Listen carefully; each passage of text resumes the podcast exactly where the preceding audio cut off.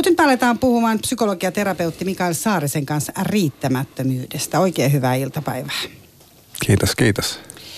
Mun täytyy nyt sanoa, mä äsken tässä jo yritin vähän miettiä kaikkia asioita, missä ihminen joutuu elämässään seikkailemaan monenlaisten asioiden parissa. Ja, ja tota, ihmisillä on tietysti tosi erilaisia tilanteita, erilaiset ikäryhmät myös kokee riittämättömyyttä, että se ei ole esimerkiksi pelkästään niin kuin ruuhkavuosiin liitetty ilmiö.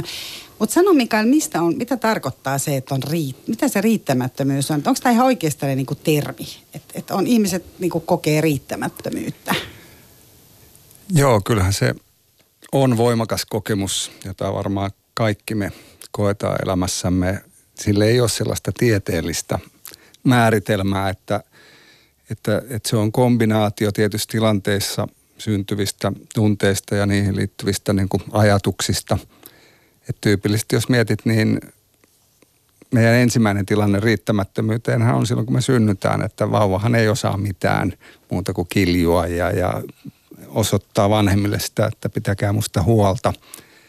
Ja, ja kun me kasvetaan, niin tämä kiintymyssuhde ja se turvallisuus, jossa me sitten koetaan, niin kuin, että meistä välitetään, niin siinähän kasvatetaan sitä kykyä tulla toimeen sen riittämättömyyden kanssa. Mutta – mitä vanhemmaksi me tullaan, niin sen enemmän me opitaan vaikka vanhemmiltakin se, että ei me ollakaan aikuisia, ei me osata kävellä, me ei osata laskea, me ei osata sitä eikä tätä.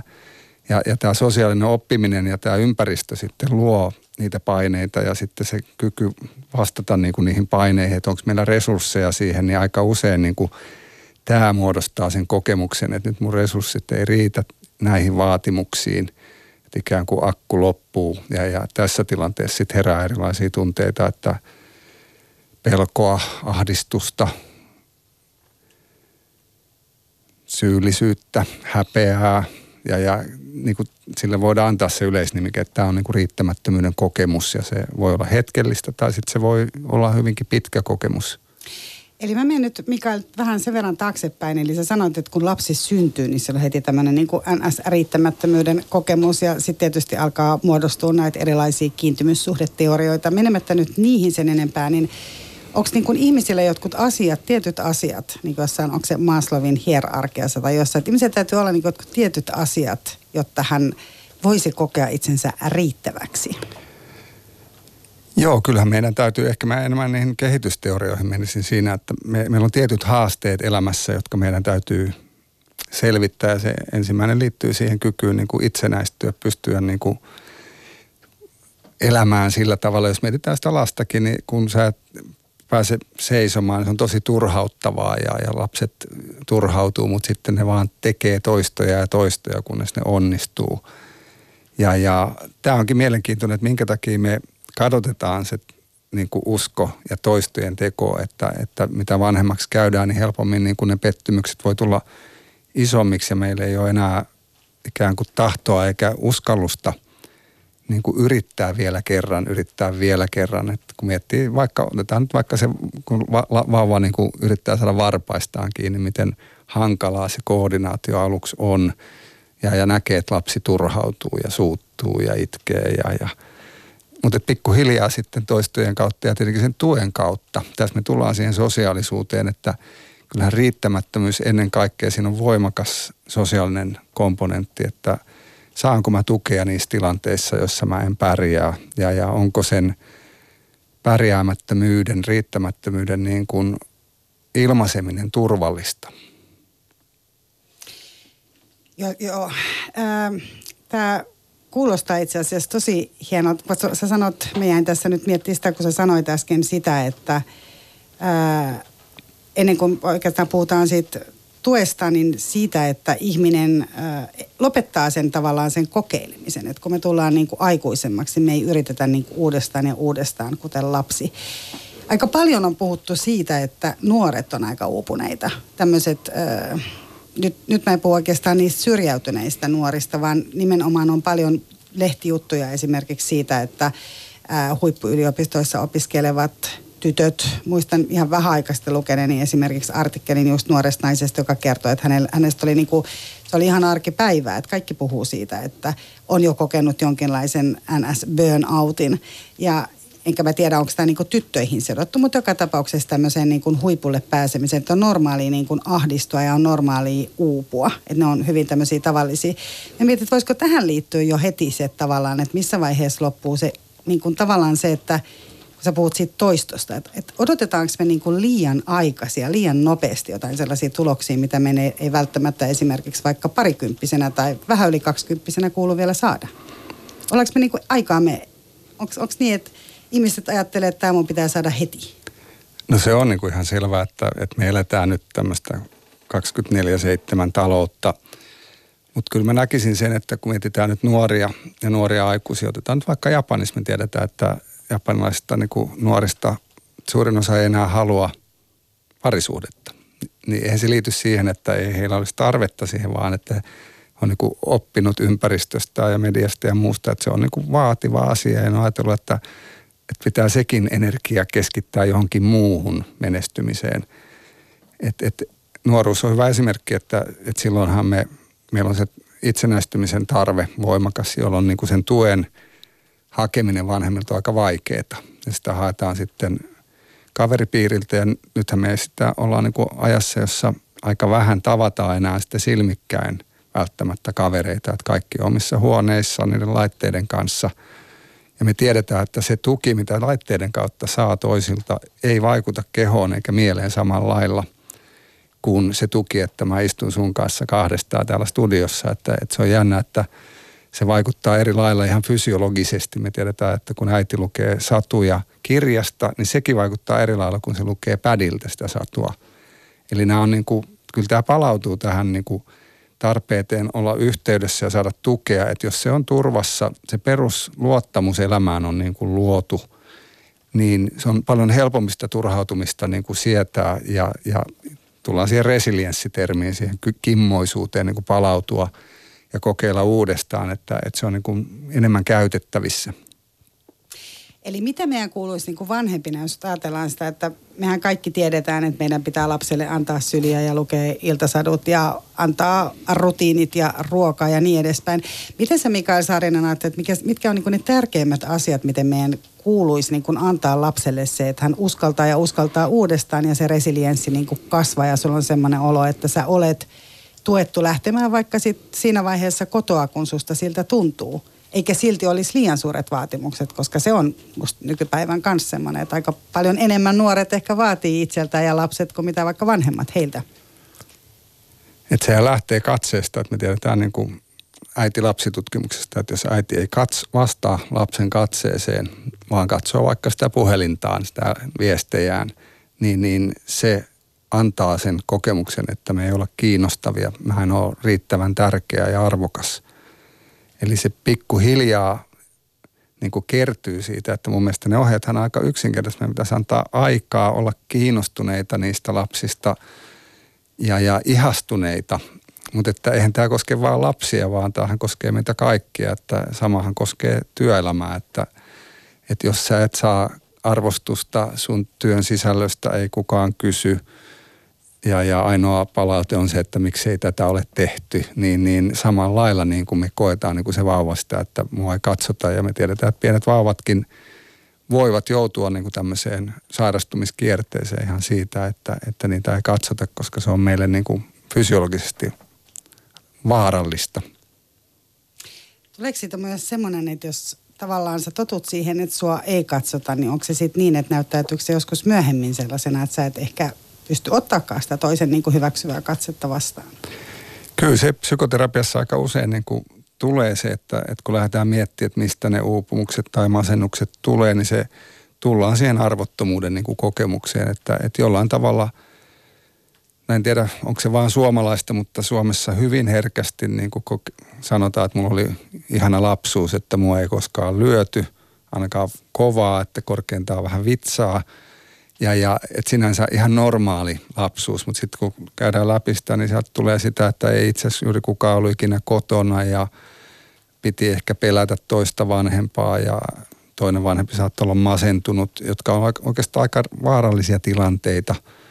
Että et me myös niin kuin tämmöiset, kun se pitkään jatkuu, niin sehän luo semmoisen mallin elää, jossa niin kuin pitää tulla toimeen itse, itsestään ja, ja osahan meistä alkaa kapinoimaan siinä tilanteessa ja osa sitten ehkä vetäytyy yksinäisyyteen ja omaan maailmaansa, mutta että kyllä sitä jälki jää sitten. Mm. No miten sä Mikael ajattelet sitten sen, että sä äsken puhuit just sitä, että kun mä ajattelen, että nykypäivän aikuiset vanhemmat – on tosi tietoisia siitä, että mitä sun pitää olla. Mehän ollaan niin kuin tosi tieto, tuntuu, että ne vanhemmuuden vaatimukset on aivan mielipuoliset, mitä sun oikeasti pitää 24-7 olla tyyppisesti. Ja se alkaa muista ihan se synnytyslaitoksella. Mä muistan, että siellähän niin kuin eri, eri lapsen yhteydessä oli erilaisia asioita, mitä piti niin kuin tehdä, mutta että pidetään jostain niin kuin imetyspäiväkirjaa. Kaikilla, että niin kuin siitähän tulee kans, kans ihmisille paljon riittämättömyyttä ja niistä niin kuin äitiryhmissä puhutaan. Niin jotenkin mä mietin sitä, että, että sitten sä kuitenkin mainitset tuonne, että vanhemmat on aika ei läsnä, koska heillä on ne puhelimet. Ja jotenkin tuntuu, että sitten sen oman lapsen kanssa oleminen on sitä, että se on mahtavaa, kun se päästään jotenkin niin kuin videoimaan tai valokuvaamaan tai jakamaan, mutta periaatteessa lapsen kanssa ei kauhean mielenkiintoista välttämättä ole kahdestaan leikkipuistossa eikä kotona. Että onhan se nyt niin kuin pakko sanoa ääneen, että ei se nyt välttämättä aikuinen ei välttämättä niin tyydytä, vaikka se oma lapsi olisikin mielenkiintoisempi ja mahtavampi kuin kukaan koskaan aikaisemmin. Niin, niin tavallaan siihen tarvitaan jotenkin se, että nyt kuvataan ja nyt jaetaan. Jos sitä verrataan siihen meidän vanhempien aikaan, jolloin iso asia oli tosiaan se, että en saanut tukkapöllyä tai vaan tukkapöllyä, mutta en vyöstä tyyppisesti tai mitä nyt ikinä sä äsken sanoitkin. Mutta se, että eihän silloinkaan oltu tosiaan niin kuin kauheasti välttämättä läsnä.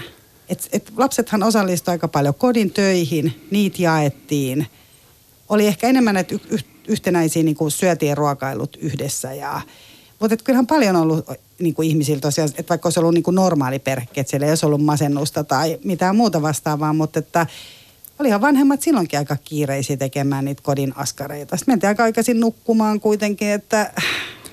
Niin asunnothan oli pienempi, että niin kuin ihan omassakin nuoruudessa tiedän, että, että siellä ulkona olohan oli sitä lasten elämää ja tietenkin lapsihan tarvii sosiaalisia kontakteja ja me tiedetään jopa, että tarha edistää lapsen oppimiskykyä ja psyykkistä niin kuin hyvinvointia, että ei, ei se, että on vaan äitin kanssa kahdestaan jatkuvassa niin kuin lintukodossa, niin kuin, eihän se luonnossakaan mene niin, vaan me, me tarvitaan virikkeitä aivot ja, ja niitä saa parhaiten sitten niiltä samanikäisiltä ja, ja ympäristöstä, että, mutta että perusongelmahan tässä kaikessa on se, että se keskustelukulttuuri siitä, että saako epäonnistua, saako tarvita tukea, niin se on meille niin kuin tosi vaikeaa.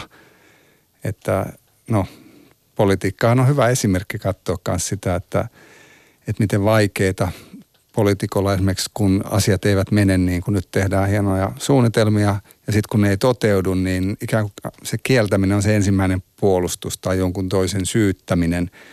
Että et, et ei voitaisiin vaan sanoa, että, että parhaani yritin ja, ja – resurssit ei, kun miettii vaikka japanilaisia poliitikkoja, niin on mielenkiintoista, että ne pyytää niin televisiossa anteeksi, kumartavat ja, ja ovat erittäin häpeissään. Niin meillä puuttuu niin semmoinen kulttuuri, jossa niin kuin se olisi osa ihmisenä olemista, että ei me niin kuin pärjätä yksiksemme. Ei sellaista mahdollisuutta ole, mutta niin kuin länsimaailmassa on niin kuin luotu semmoinen fantasia, että, että me tultaisiin toimeen niin kuin itsestään. Ja kyllä me tiedetään, että esimerkiksi Aasiassa – se pienin yksikkö on perhe. Ja sitten tulee kylä ja, ja lähiö ja muuta, että siellä niin kuin ihminen, joka ajattelee itsestä vaan, niin nähdään, että se on jollain tavalla niin kuin sairas. Niin, mä mietin myös, jos ajattelee niin Etelä-Eurooppaa esimerkiksi, ää, on paljon miettinyt sitä, että miksi esimerkiksi Italiassa ja Espanjassa on hirveän paljon luontevampaa ihmisten sanoa esimerkiksi, vaikka että ne on väsyneitä. Et sanotaan se, että siellä tehdään hirveän paljon pitempiä työpäiviä. Esimerkiksi työpäivät on paljon pitkäkestoisempia, mutta toisaalta siellä on enemmän taukoa. Se on ihan tutkittukin, että se vietetään paljon enemmän aikaa kuitenkin sit keskustelen asioista. Tai sekin on kyllä muuttumassa molemmissa näissä maissa. Mutta esimerkiksi mä ajattelen vaikka Espanjassa, niin usein tuttaviani, ketä näen, niin kyllähän on usein niin kuin tosi väsyneitä. Kaikki valittaa tosi paljon siitä elämästään, mutta silti he on valmiita niin kuin tekemään asioita. Et jotenkin, äh, mä ajattelen, että tai jos ihminen on siellä vaikka TV-lähetyksessä, esimerkiksi Italiassa kysytään aina lähetyksestä, jännittääkö sua? Ja aina jännittää. Niitä jännittää niin paljon, että kyyneleet tulee tiedätkö, silmiin, kun on se on, että juho mua hermostuttaa ihan hirveästi, mutta se on sitten siinä. Tai jos joku, tiedätkö, kaatuu jossain televisiolähetyksessä, niin siellä pyllähdetään ja se on kans sit siinä. Että mä sanon, että no näin kävi ja sitten mennään eteenpäin. Enkä mä nyt tarkoita, että olisi joku niinku ideaali yhteiskunta, mutta mietin ihan niinku tunteiden kannalta. Että jotenkin se, ne tunteet on lähempänä ehkä. Et, et... No, jos sä mietit tota, että voisiko suomalaisessa vaalikeskustelussa olla tämmöinen alku, jossa käydään läpi, että jännittääkö nyt puolueen No mun mielestä puhe. Niin, mutta siis se ajatuksena se tuntuu käsittämättömältä, eikä, ja jos miettii vaikka niitä koulujen seinällä olevia presidenttejä, niin eihän niissä näy niissä kuvissa oikeastaan mitään tunnetta.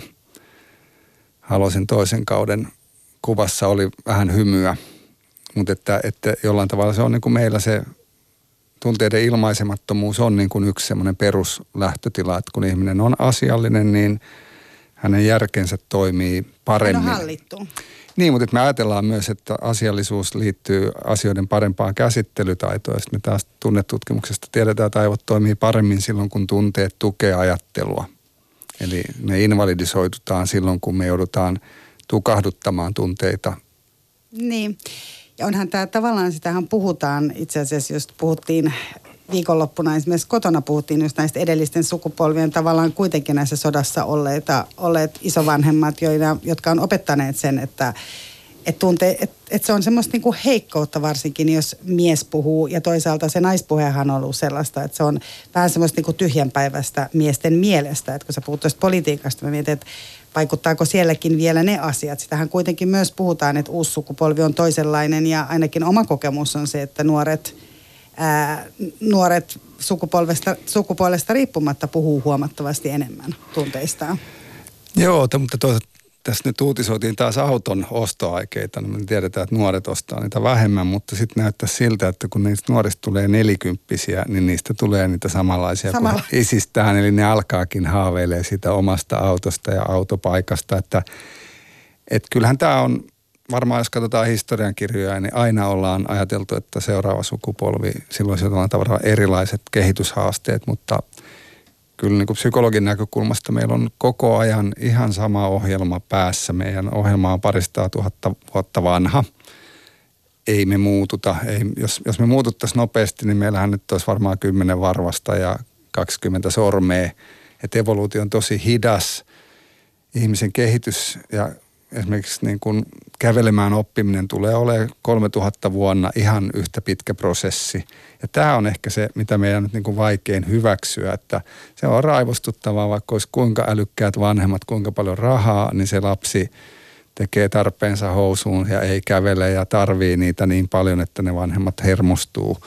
Et ehkä, ehkä meidän niin pitäisi uskaltaa tästä puhua sitä, että ja tietenkin itse kun lähestyy kohta enemmän 60 kuin 50, niin – kyllähän niin kuin ihan selkeästi niin kuin on helpompi hyväksyä se, että, että asiat eivät suju, että jos sä kopautat jalkasi, niin ei se niin kuin päivästä tai kahdessa niin kuin mene ohi, vaan sä onnut niin kuin viikon tai kaksi viikkoa.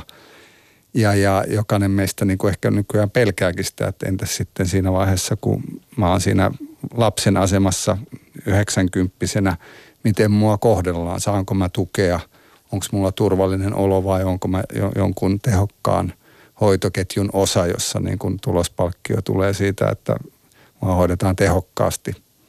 Ihan sekin aika pelottava ajatus, kun nykyään jos vanhukset jätetään sinne, niin jos ei ne omat lapset, jonka ympärillä on kuitenkin nyt pyörii niin kuin vuodesta toiseen ja päivästä ja yöstä toiseen, niin jos ei ne edes tule katsomaan, niin onhan se siinähän joutuu mielistellä lapsia paljon, eikä silti ole varma, että tuleeko ne, hoitaako ne hyvää hoitopaikkaan. Että onhan sekin semmoinen, että ihminen varmistaa itselleen hyvän hoitopaikan jo etukäteen säästää, koska on varma siitä, että tuleeko edes omat lapset katsomaan.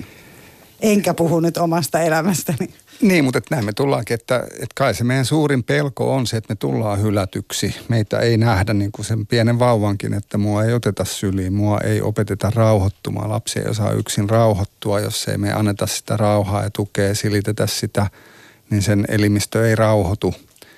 Niin, niin samalla lailla niin kuin me tarvitaan sitä, mutta että onhan se nyt kiusallista sitten sanoa julkisesti, että, että mä niin tarviin niin kuin työkavereiltani kiitosta ja arvostusta ja olisi kiva esimieskin olisi tyytyväinen minuun ja, ja, ja mä haluaisin vaikuttaa asioihin työpaikalle, että mulla on tärkeää sanoa mielipiteeni, vaikka se ei mihinkään vaikuttaisi. Niin se on, silloin me tullaan just tämän riittämättömyyden ehkä tämmöisen niin kuin häpeänkin alueelle, jossa niin kuin tuntuu, että, että se olisi naurettavaa paljastaa, että noinkin tyhmiä ajatuksia tai tarpeita mulla on. Mm.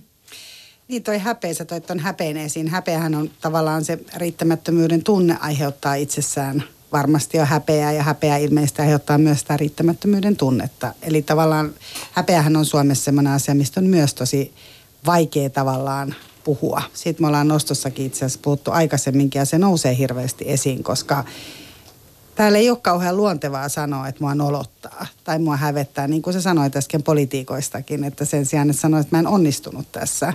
Että et, et onko se jotenkin niin kuin sitä kuitenkin, että Amerikassa on, tunnet varmasti Brené Brownin, joka on, onko hän sosiologi tai, tai mitä, mutta että hän on pitänyt paljon näitä luentoja nimenomaan haavoittuvaisuudesta. Ja, ja siitä kai tässä kaikesta on kysymys, että ihminen – myöntää siellä työpaikallaan tai kotonaan tai ystävien kanssa, että mä kaipaan halausta, mä kaipaan lämpöä tai muuta asiaa. Ja varsinkin, jos siihen on tottunut, mä oikein niin kuin fyysisesti tunnenkin, kun puhutaan tästä, että sitten jos siihen on tottunut, niin sitähän osaa kaivata myös huomattavasti enemmän. Niin, kun miettii esimerkiksi tätä, että meillä on nyt niin kuin toista yli miljoona yksi, yhden hengen kotitaloutta, niin, niin se, meillä on tietenkin Tindereitä ja kaiken näköistä tällaista, joka tarjoaa niin kuin – simuloi sitä kosketusta. Mutta että kyllä mä luulen, että yksi osa meidän niin kuin mielenterveysongelmia on sitä, että jollain tavalla me ajatellaan, että tämänkin asian voisi hoitaa jollain tehokkaalla tavalla käyttämällä jotain applikaatiota. Ja, ja, ja silti niin kuin ihmissuhteen luominen on pitkä prosessi, että ei vanhemmaksi tulla tosiaan päivässä. Voi kestää sen ensimmäisen lapsen elinjään ennen kuin, niin kuin jollain tavalla saa Hahmottaa kiinni edes. siitä jutusta. Niin niin samalla lailla tulee siitä, että ei ne ihmissuhteet aikuisillakaan, oli ne sitten työpaikalla tai, tai seurustelusuhteita, niin ei ne, ei ne synny hetkessä, ei niitä voi jouduttaa, ei niistä voi tehdä parempia tai tehokkaampia. Että ne syntyy siinä dynamiikassa, joka me annetaan tapahtua ja, ja, ja kyllähän se avoimuus, se, että uskaltaa paljastaa sitä, että mä oon riippuvainen susta ja, ja mä tarvitsen, että ei pelkästään sitä, että mulla on tarpeita, vaan että – mä en pärjää ilman, jos en mä saa sulta tätä asiaa. Että kyllä, kun teen pariterapiaa kanssa, niin hirveän hankalaa ihmisillä on esittää toiveita ja tarpeita toisille. Että voitko sä te- kohdella minua näin, että mulla olisi tärkeää tässä tilanteessa, että se tekisit näin. Niin sitä pitää oikein harjoitella sitten yhdessä, että, että sanotaan ääneen toisille. Ja aika usein sen toisen vastaus on, että totta kai – Ai se ei ole semmoinen, että sen ottaa syytöksenä. Sekin jotenkin on musta aika suomalaista, että jos sä rupeat vaatimaan, niin toinen, tai toinen ottaa sen vaatimuksena, vaikka se on toive. Mutta se onkin tärkeää tuoda esiin se, että, että me pyydetään. Ja, ja, ja nyt kun mietitään, että jos ihmisillä on kiire ja muuta, niin ensimmäinen pyyntöhän pitäisi tulla siihen, että onko nyt sopiva hetki sinulle.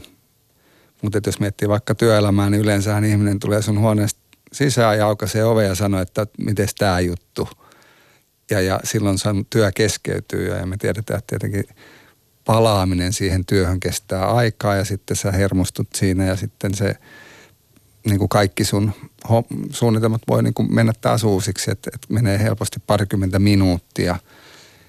Ja, ja, ja tämä on vähän niin kuin perheessäkin tietenkin, että kun lapsi keskeyttää koko ajan, sä haluaisit lukea vaikka lehteä tai kuunnella radiota, niin onhan se ärsyttävää, mutta niin kuin se haastehan meillä on silloin, että okei, mikäs mun päätehtävä ei se ole radion kuunteleminen, vaan tämän lapsen kasvun tukeminen.